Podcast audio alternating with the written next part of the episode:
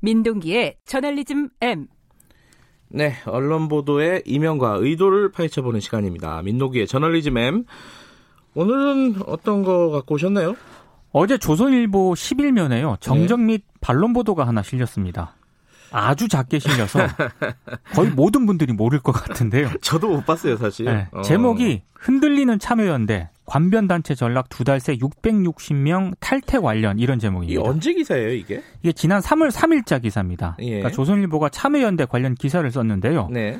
사실과 다른 부분이 있어서 이제 정정 반론 보도를 게재를 했는데 네. 사실 보도를 할 때부터 무리한 기사다. 음. 이거 오보 아니냐 이런 논란이 제기가 됐습니다. 그러니까 문제가 된 이 기사는 저도 봤는데 내용을 잠깐 소개해 주시죠. 원래 기사가 뭔지. 그 음. 참여연대 회원 수가 지난해 11월을 정점으로 감소세를 보이고 있다. 네. 이런 내용이고요.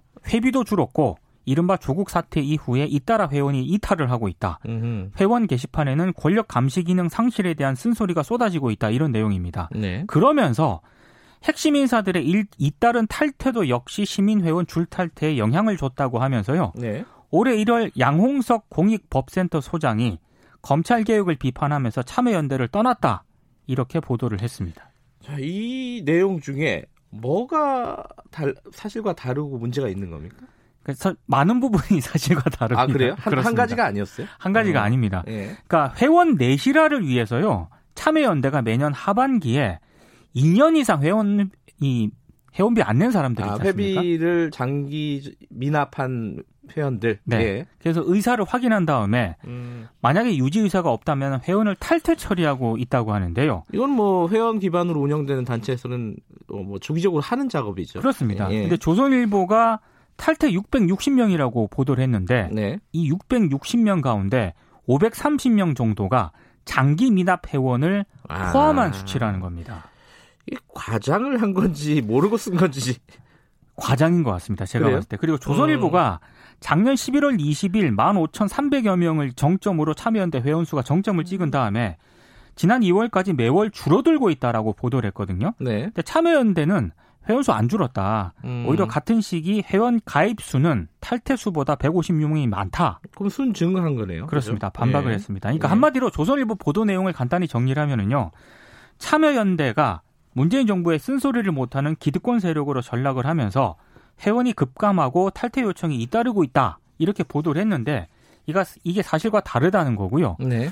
어, 이른바 조국 사태와 너무 연결시키면서 무리수를 둔 보도다라는 음. 게 참여연대 설명입니다. 근데 아까 모르고 쓴 게 아니라 과장한 것으로 보인다 이렇게 말씀하셨잖아요. 네.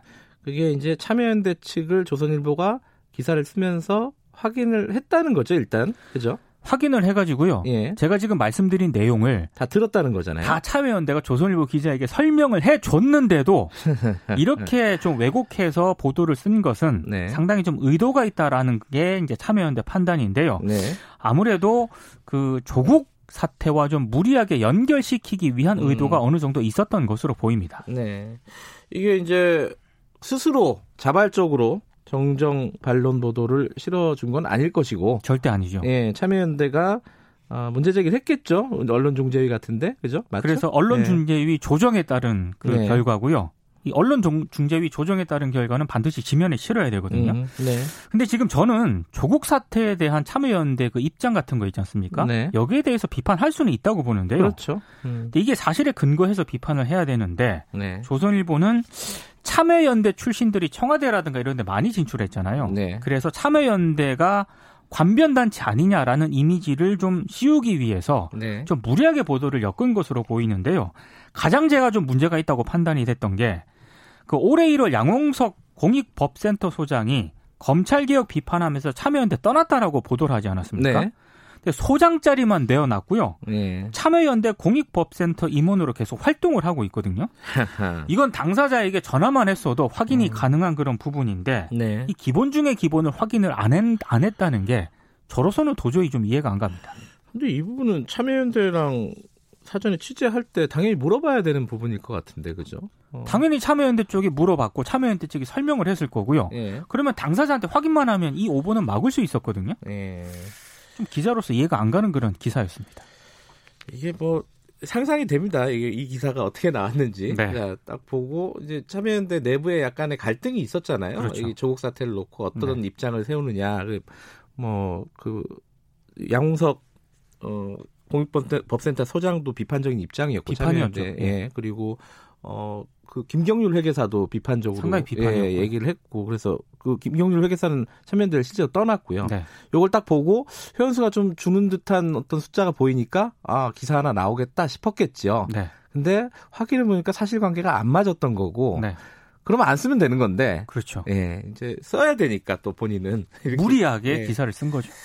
그런 일들이 이 자주 있는 일입니다. 사실 조선일보뿐만 아니라 근데 조선일보가 정치적인 의도를 갖고 만약에 이걸 썼다 그러면 더 큰 문제가 되겠죠. 그렇습니다. 여기까지 듣죠. 고맙습니다. 고맙습니다. 저널리즘 M 고바이루스 민노기 기자였습니다. 김경래 최강 시사 듣고 계신 지금 시각은 7시 36분입니다.